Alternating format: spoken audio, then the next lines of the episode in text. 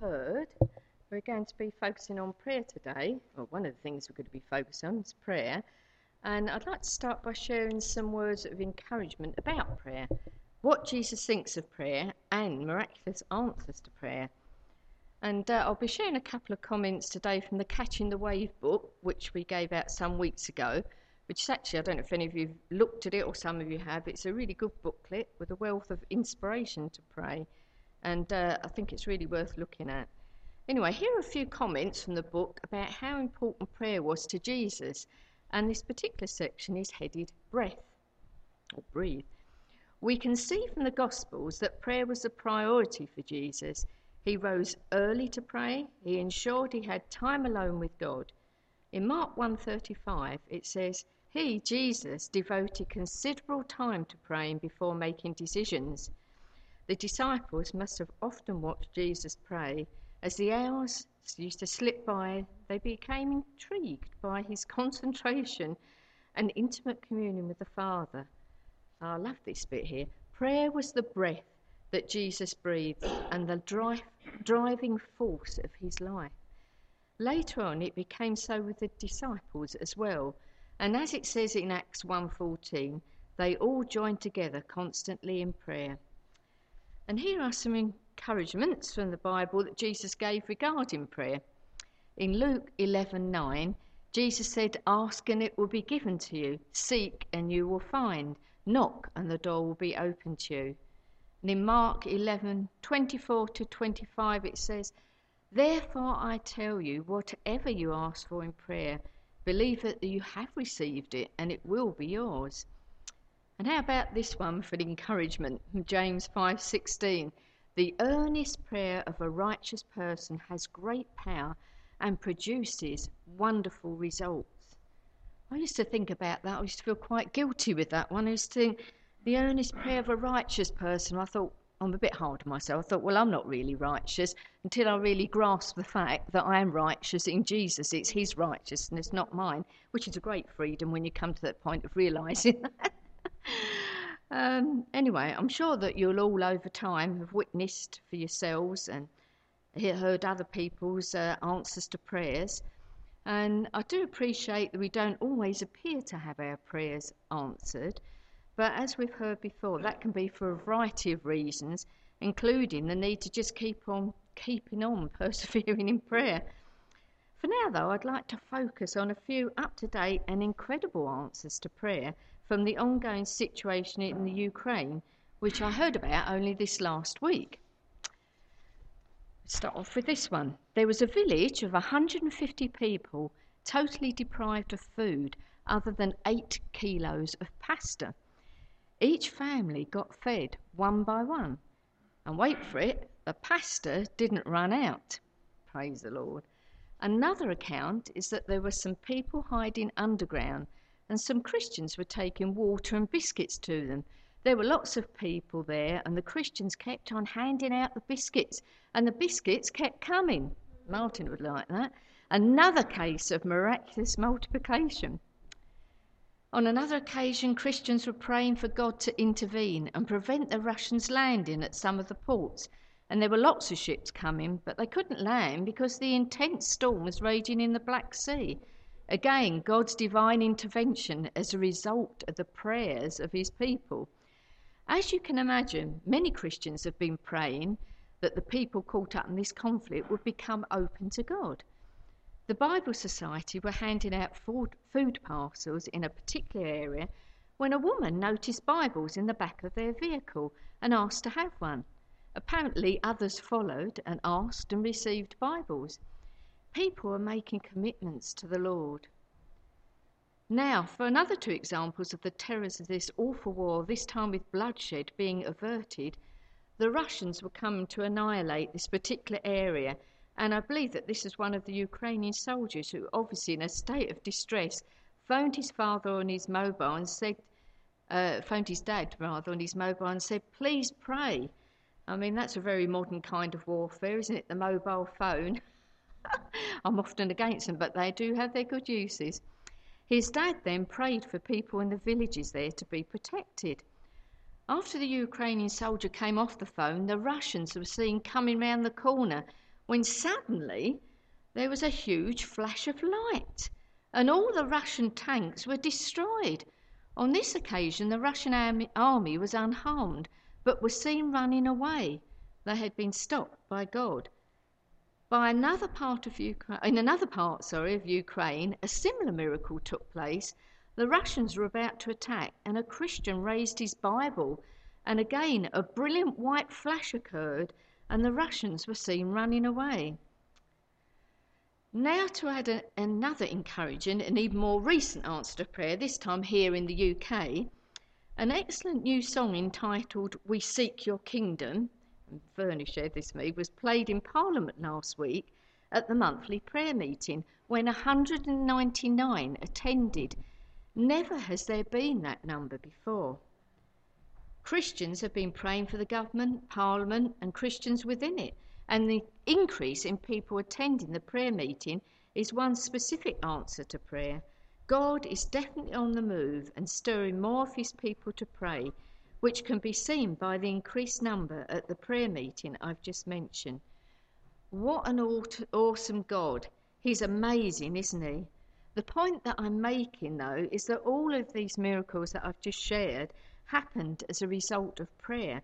And many Christians, obviously around the world, have been praying for the Ukraine at this time because the media, so much has been brought to our te- have brought to our attention that all the atrocities that have been going on.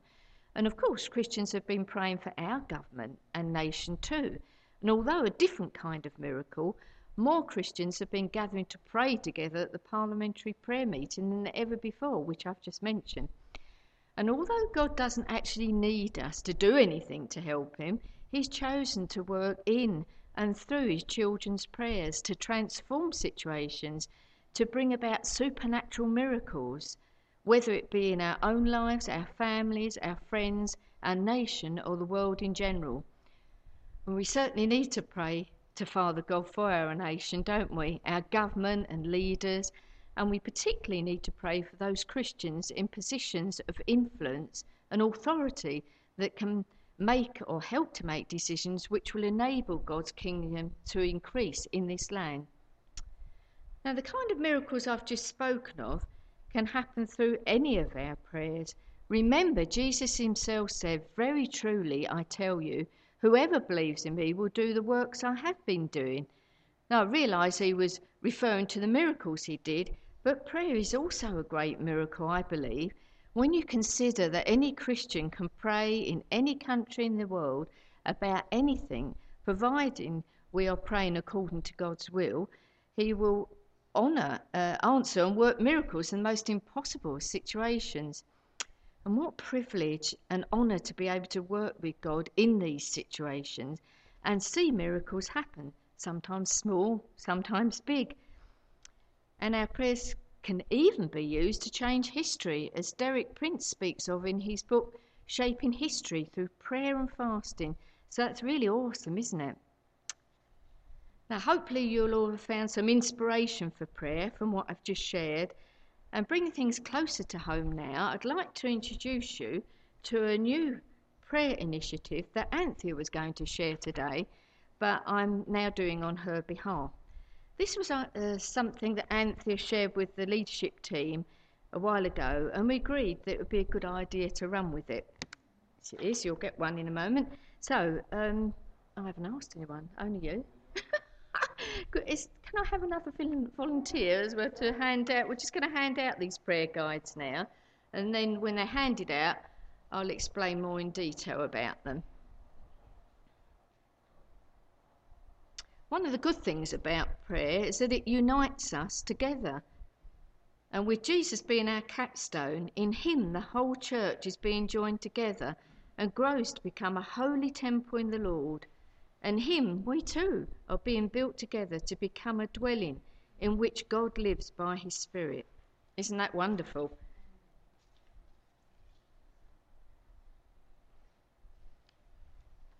Thank you very much. Right, if you'd now turn, um, open your prayer guide, please. And then, as you will see, there are seven different sections, all the seven days of the week. And each of the seven days, there's a name of each person that, list, that is listed in the Beacon Friends directory uh, in alphabetical order. Now, at the bottom of the list on each day, you will find, like for instance, Sunday, you've got group of people, and then you've got Bacton businesses and church growth. And each day, you've got a group of people from the church and a different thing like Bacton Village Store Connect groups or Queen Bee Sewing groups. So they're all things to do with Beacon, Beacon's ministry, outreach, and the people or the area of Bacton as this is where we are situated, right? And this is God's called us to this area. Obviously, we can all pray for our own areas too, but it's good to be praying for this area.